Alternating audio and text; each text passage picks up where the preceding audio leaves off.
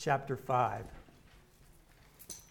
While you're turning there with me, may I just say what a blessing it was to sing this morning the truth of God's word, amen, in all of those songs. I was so encouraged to sitting there listening. If that's all we did today, it would have been such a blessing. But we have the opportunity to look more into God's Word. James chapter 5 is our text, beginning in verse 7. This is the word of the Lord. Be patient, therefore, brothers, until the coming of the Lord. See how the farmer waits for the precious fruit of the earth, being patient about it until, he rece- until it receives the early and the late rains. You also be patient. Establish your hearts, for the coming of the Lord is at hand. Do not grumble against one another, brothers, so that you may not be judged. Behold, the judge is standing at the door. As an example of suffering and patience, brothers, take the prophets who spoke in the name of the Lord. Behold, we consider those blessed who remained steadfast.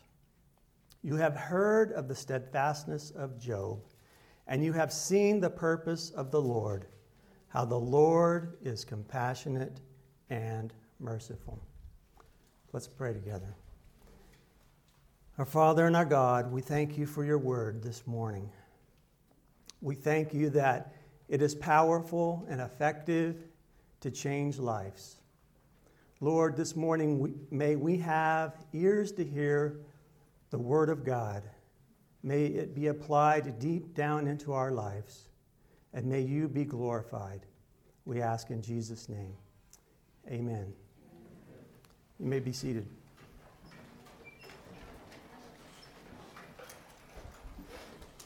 So, the theme of this morning's sermon, if you haven't already guessed, is enduring suffering while we wait for the Lord patiently. Enduring suffering, waiting patiently for the Lord's return. So, for those of you who haven't been coming here very long, we've been going through the book of James uh, about every other month. Uh, Jason and I have been doing this together while Travis is working through the book of Matthew. So, it's been a while since we've looked at the book of James. So I want to give you just a little brief introduction or synopsis of the book before we look at the verses in more detail. So, recall that the theme of the book of James, if you will, is that we should walk the talk, if you will, of being a Christian. We should be doers of the word of God and not hearers only. James gives the church very practical advice on what it looks like to be holy and wise. The tone and structure of the book of James is very much like the Old Testament wisdom literature. And recall that James started off his letter in chapter 1 by telling the church to count it all joy when they faced trials. He says that the trials that we face are, have come to test our faith, and that the testing of our faith produces steadfastness. And that the steadfastness will essentially make us better people. He uses the word complete and perfect. The steadfastness will make a Christian a better Christian, if you will. And now we get to chapter 5. James brings up this topic once again of trials and he introduces a new uh, spin on the trials of being patient during your trials. You may have heard of the old saying, never pray for patience. The reason, of course, being the only way you can demonstrate patience is if you're going through some kind of hardship and some kind of trial.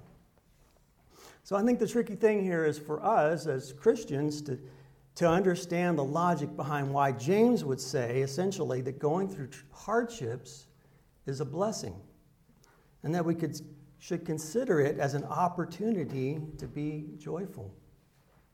So let's look at these verses together, and I want to give you four main points to take away from today's sermon. Four points on how to practice biblical patience. And here's the four points. Number one, anticipate the Lord's return. Number two, expect judgment when he returns. Number three, follow godly examples of patience. And number four, trust there is a purpose for suffering. All right, number one, anticipate the Lord's return. James says, Be patient, therefore, brothers, until the coming of the Lord. First, we need to perhaps understand a little better what this word patience means in the Bible. And the Greek New Testament word used here is macrothermio. Macrothermio. Where, this is where we get our words for, for two English words, macro and thermos. Okay? Macro, as opposed to micro, means large, or in this case, long. And thermos, that's what we put our coffee in, right? It, it's meant to keep a temperature steady, right? So, very literally, the Greek here is saying that to be patient is to have long temper. And James is telling the church that they should be patient and long tempered, even though they're being persecuted, because the Lord is coming back, and he tells them to be patient until he returns. Is there an echo out there or just up here? Hey, Manny, could you turn it back down a little bit? Pardon the technical difficulty.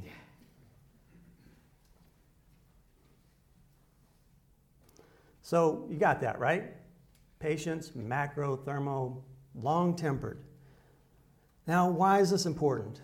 In the first century, the church was suffering very harsh persecution, as we know. And one of the things that James says in the, in the beginning of his book is that he, he says, don't show favoritism to the rich, right, over the poor. Why is that important? Because not only is it wrong to do, James reminds them that it was the rich that were oppressing the church. The rich were dragging them into courts, even, and even blaspheming the name of the Lord. So in chapter 5, the, the beginning of chapter 5, which we studied the last time we were in, the, in, the, in James, James condemns the rich for that behavior. He, he says that it, they fraudulently withhold the wages of, of the laborers, and that while they all the while live in luxury and self indulgence and condemn and murder the righteous person. And then he says something very, very important to note. If you have your Bibles, glance back up in chapter 5 to verse 6 real quick. James says this speaking of the rich, he says, You have condemned and murdered the righteous person. He does not resist you. You see that? He does not resist you.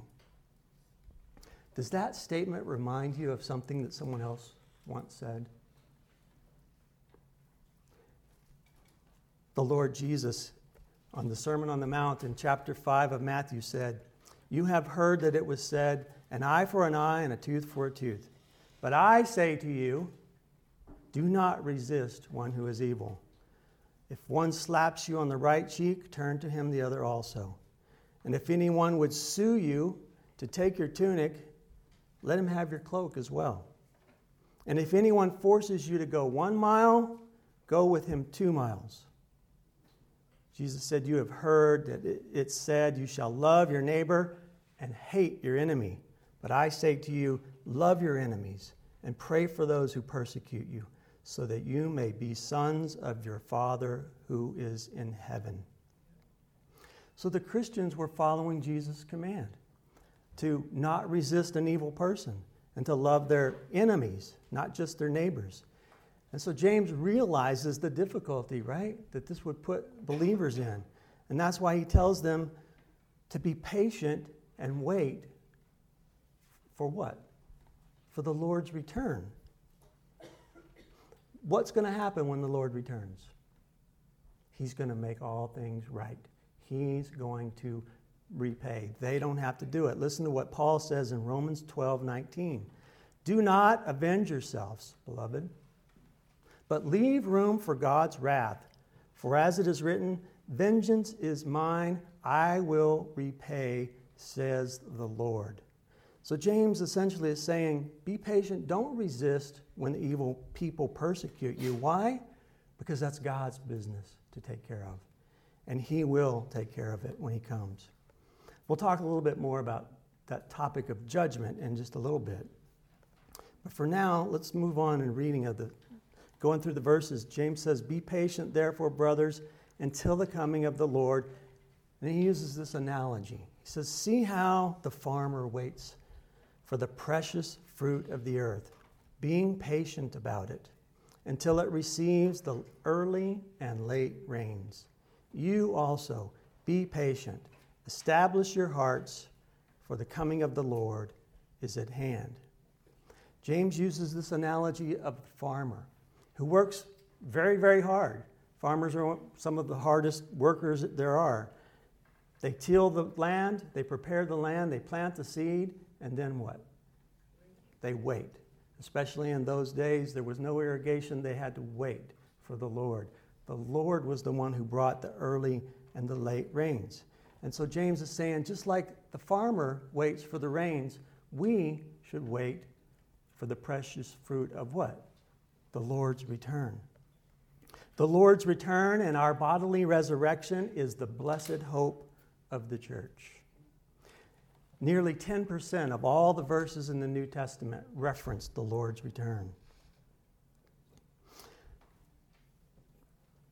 And when he comes, he's going to make all things right. Let's listen to just a couple of verses about the Lord's return. Philippians chapter 3 verse 20 says, But our citizenship is in heaven, and from it we await a Savior, the Lord Jesus Christ, who will transform our lowly body to be like his glorious body, the power that enables him even to subject all things to himself. And then in 1 John 3, we read, When he, Jesus, appears, we shall be like him, because we shall see him as he is. And everyone who thus hopes in him purifies himself, even as he is pure. So James tells us to establish our hearts. He uses that phrase establish our hearts in anticipation of the Lord's return. This means we're supposed to fix our hope on the Lord's return.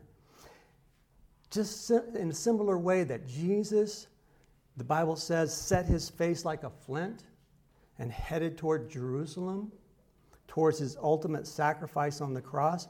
We as believers need to set our face, establish our heart, and on the, on the promise of Christ's return. And when we do this, the Bible says we purify ourselves when we set our hopes on the Christ's return. There needs to be a sense of urgency about establishing our hearts. Because James says the Lord's return is at hand. And we see it throughout the scriptures. He could come at any day, Jesus could come at any moment. And he said when he does come, it'll be like a thief in the night. It'll be unexpected to some, but we should be expecting it. Only the Father knows the day or the hour. It was not for the first century church to know the day or the hour, and it's not for us to know it either. But we should be expecting it to happen. We should be longing for the Lord's return.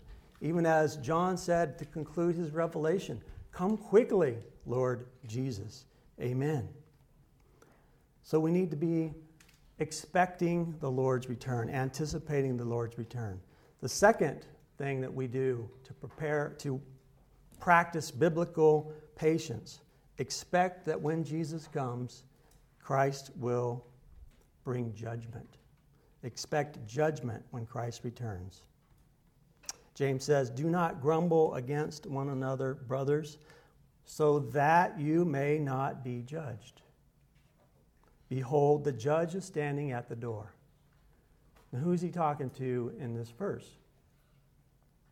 Brothers. He's talking to the church. So it's important for us as believers to know that when Christ returns, not only is he going to judge the world, he's going to judge us. This judgment won't be unto hell because we know that for those that are in Christ, there's now no condemnation, right? Jesus has for, taken our sins away and God won't remember them, but there will be a judgment of our actions, of our deeds. We can see this in a couple of scriptures. 2 Corinthians chapter 5 verse 10. Paul says, "For we must all appear before the judgment seat of Christ, so that each one may be recompensed for his deeds in the body, according to what he has done, whether good or bad." And in Hebrews chapter 10, verse 35, therefore do not throw away your confidence, which has great reward. For you have need of endurance so that when you have done the will of God, you may receive what is promised. For yet a little while, and the coming one will come and not delay. But my righteous one shall live by faith, and if he shrinks back, my soul has no pleasure in him. So James is reminding us here that we're going to be judged by what we say and what we do. The Bible says that we're going to give an account for every idle word. So we need to be careful, brothers and sisters, to what? To guard our lips. And even what's more important than that, we got to guard our hearts, the attitude of our hearts. Because what did the Lord say? He said, out of the abundance of the heart, the mouth speaks. So it's really a heart matter that we have to pay attention to. You know, it's, how easy is it, if we're honest, to be to have a bad attitude when things aren't going our way?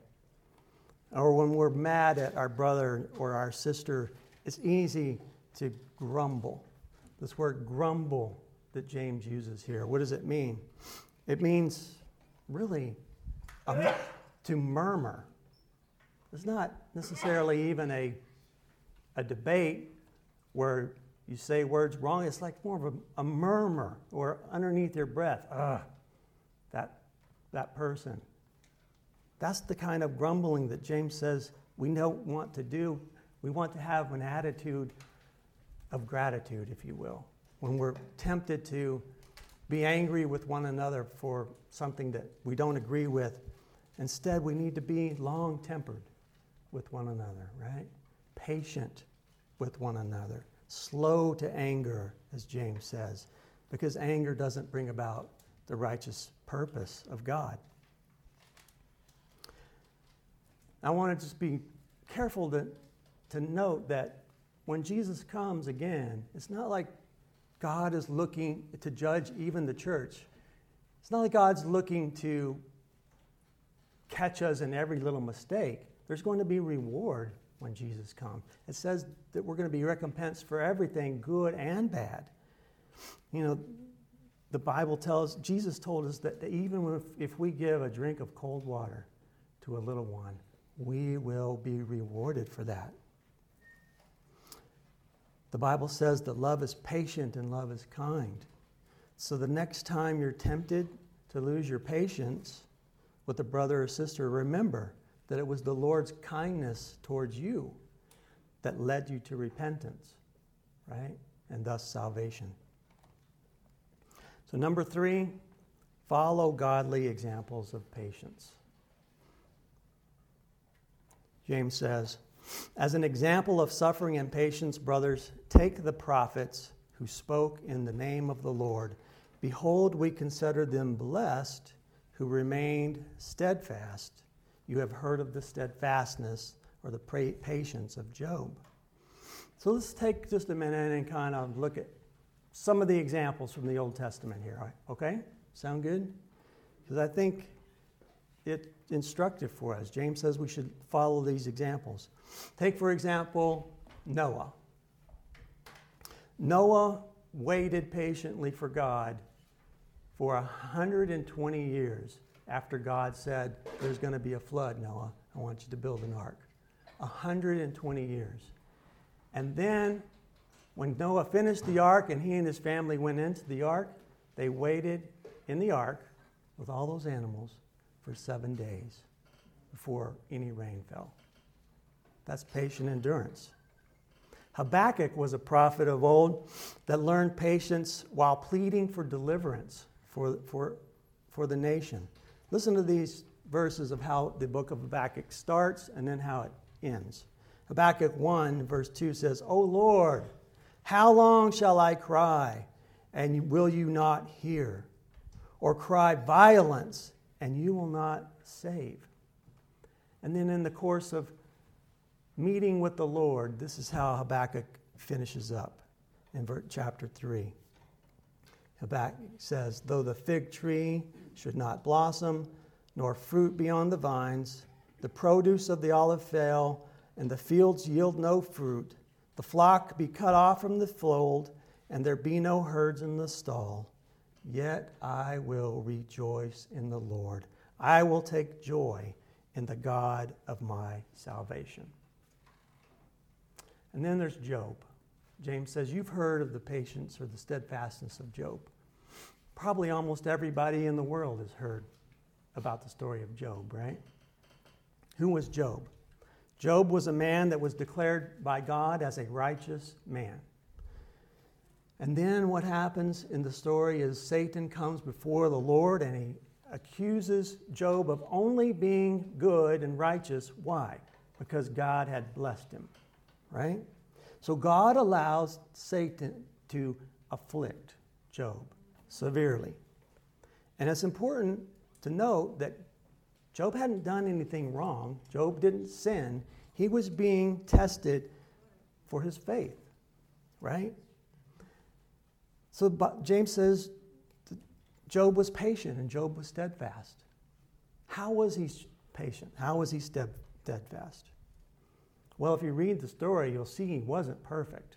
He didn't, he didn't even act perfectly through his trial. At one point, Job says, I wished I had never been born alive. This was, it was horrible suffering, and we all would have responded in kind, I think. Probably much, much worse. I know I would have. But the reason Job is noted as being an example of patience and suffer and, and steadfastness is because, as he said in verse chapter 13 of the book, though he slay me, though God slay me, yet will I trust in him. So, through all the trials of Job, he never lost his hope and trust in Jesus, in, in God. And he learned that faithfulness and awesomeness of God through his trials. Another great this uh, text from the scriptures on faith and steadfastness comes from Hebrews chapter 11. We call it the Hall of Faith. So let me just read to you what Hebrews says about these saints who endured through faith. Hebrews 11. By faith, Moses, when he was grown up, refused to be called the son of Pharaoh's daughter, choosing rather to be mistreated with the people of God than to enjoy the fleeting pleasures of sin. He considered the reproach of Christ greater wealth than the treasures of Egypt, for he was looking to the reward. By faith, he left Egypt, not being afraid of the anger of the king, for he endured as seeing him who is invisible. And what more shall I say?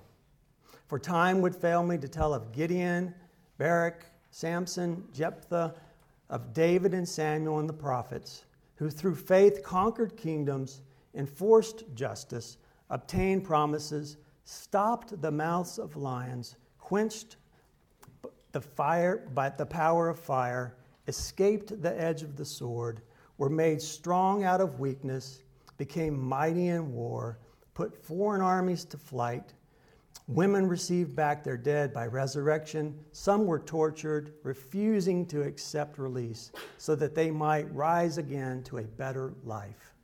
Others suffered mocking and flogging and even chains and imprisonment. They were stoned, they were sawn in two, they were killed with the sword. They went about in skins of sheep and goats, destitute, afflicted, mistreated, of whom the world was not worthy, wandering about in deserts and mountains and dens and caves of the earth. These were all incredible, incredible examples, were they not, of godly patience under trial. And if you know those, any of those stories, you know they weren't perfect. But the one thing that they ha- all had in common, they never gave up their hope and their trust in the Lord. And the ultimate example for us to follow in patience is the Lord Jesus Christ Himself. Hebrews 12 goes on to say this Therefore, since we are surrounded by so great a cloud of witnesses, let us lay aside every weight and sin which clings so closely, and let us run with endurance the race that is set before us, looking to Jesus, the founder and perfecter of our faith, who for the joy set before him endured the cross, despising the shame, and is seated at the right hand of the throne of God. The Bible tells us that Jesus was a man of sorrows, acquainted with grief. And though he never sinned, he patiently endured the most horrific trial ever known to man when he laid down his life to save his people from sin and eternal death. Last point on obedience. Four, trust that there is a purpose for your suffering. Trust that there is a purpose for your suffering. And James says, And you have seen the purpose of the Lord, how the Lord is compassionate and merciful. God always has a purpose, nothing's random. What do we know? How do we know this from verses like Romans 8 28 that says, All things work to the good of those who love God and are called according to his purpose. So, patience is more than just endurance, there's a purpose behind it. I like this example that Oswald Chambers gave in one of his devotions that I read the other day. He said, Picture a bow and an arrow. We are like the arrow in the bow. And the Lord is stretching the bow, and we know not where He's going to fling that arrow. But God has a purpose for it, He has a target somewhere. And even though we're being stretched like that arrow, to the point sometimes where we say we can't take it anymore, God continues to stretch that arrow until the target's in sight and he lets it fly because he has a purpose for our suffering. Just as Job had, there was a purpose in Job's trials, he didn't understand what they were, but there was a purpose. We have to sometimes remember that there's, we have to put suffering in its proper context. Does that make sense? If we don't, we'll miss the purpose and we'll be likely to despair. Do you remember the story of the disciples who were on the road after Jesus had raised from the dead? Right? And they're walking along the road, and Jesus is right there with them. And it resurrected Jesus, the Lord Jesus. And they make this statement to Jesus, lamenting, We were hoping that it was He who was going to redeem Israel.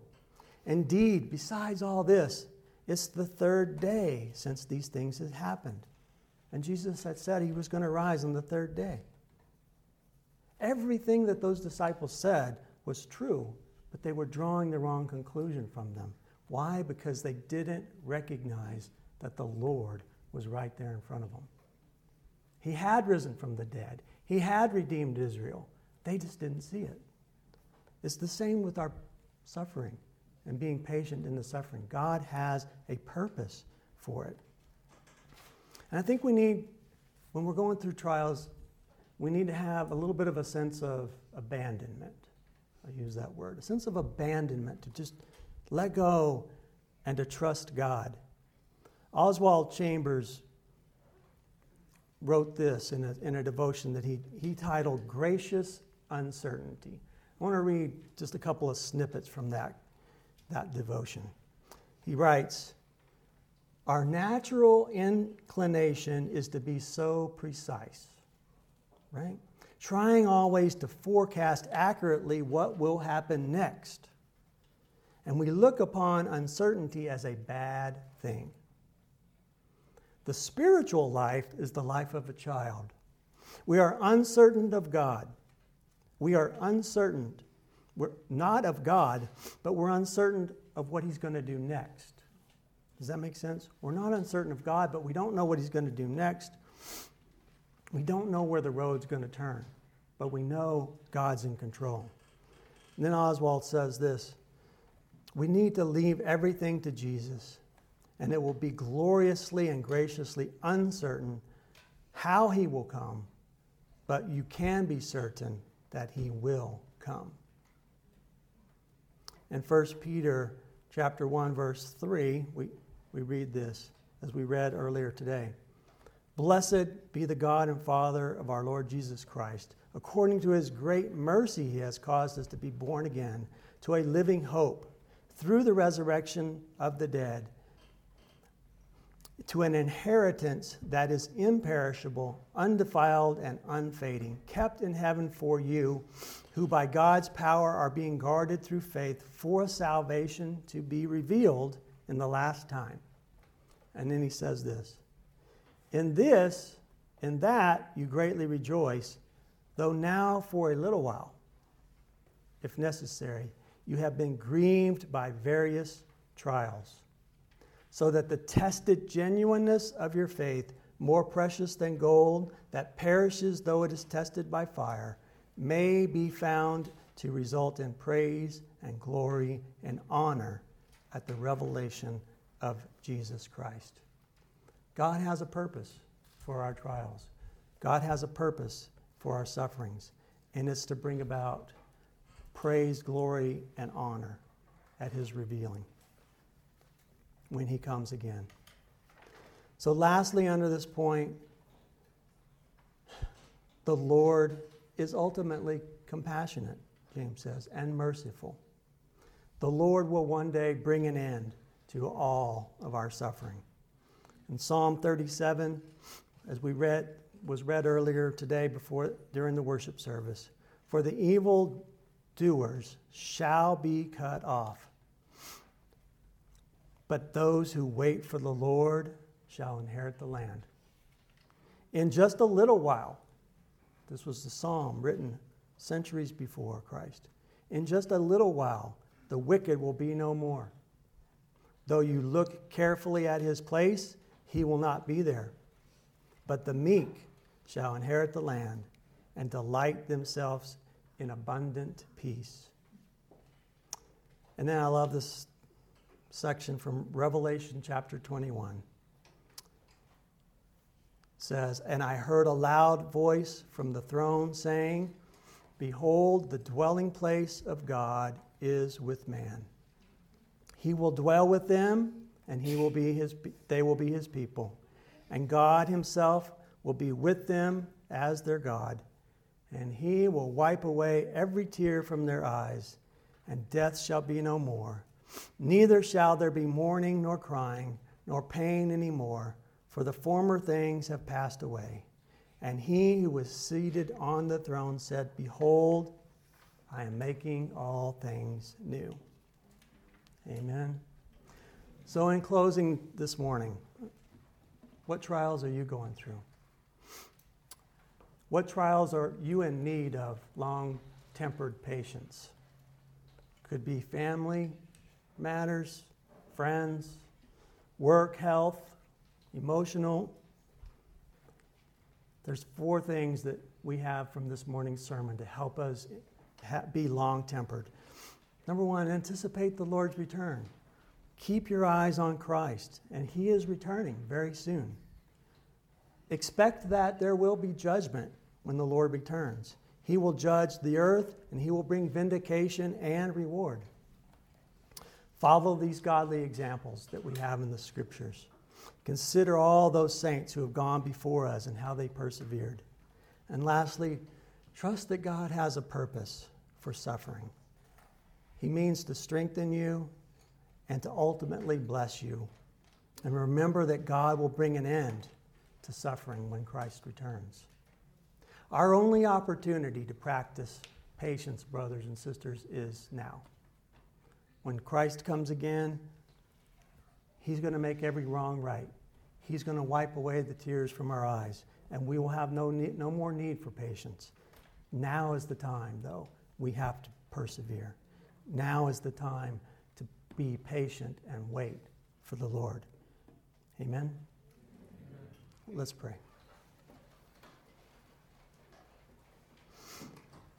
Our Heavenly Father, we thank you that you said your son Jesus would never leave us. Jesus, you said you would never leave us or forsake us, and that you would be with us to the very end of the earth, the very end of the age, Lord. And that by your power and by your Spirit, we will be overcomers.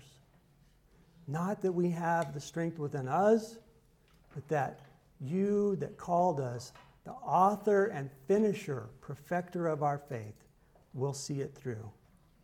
Lord, give us courage this morning. Help us to be long tempered with one another. Help us to keep our eyes fixed firmly on the return of Christ. He is our hope, He is our salvation. And in His name we pray. Amen. Amen. Let's stand together. I'm going to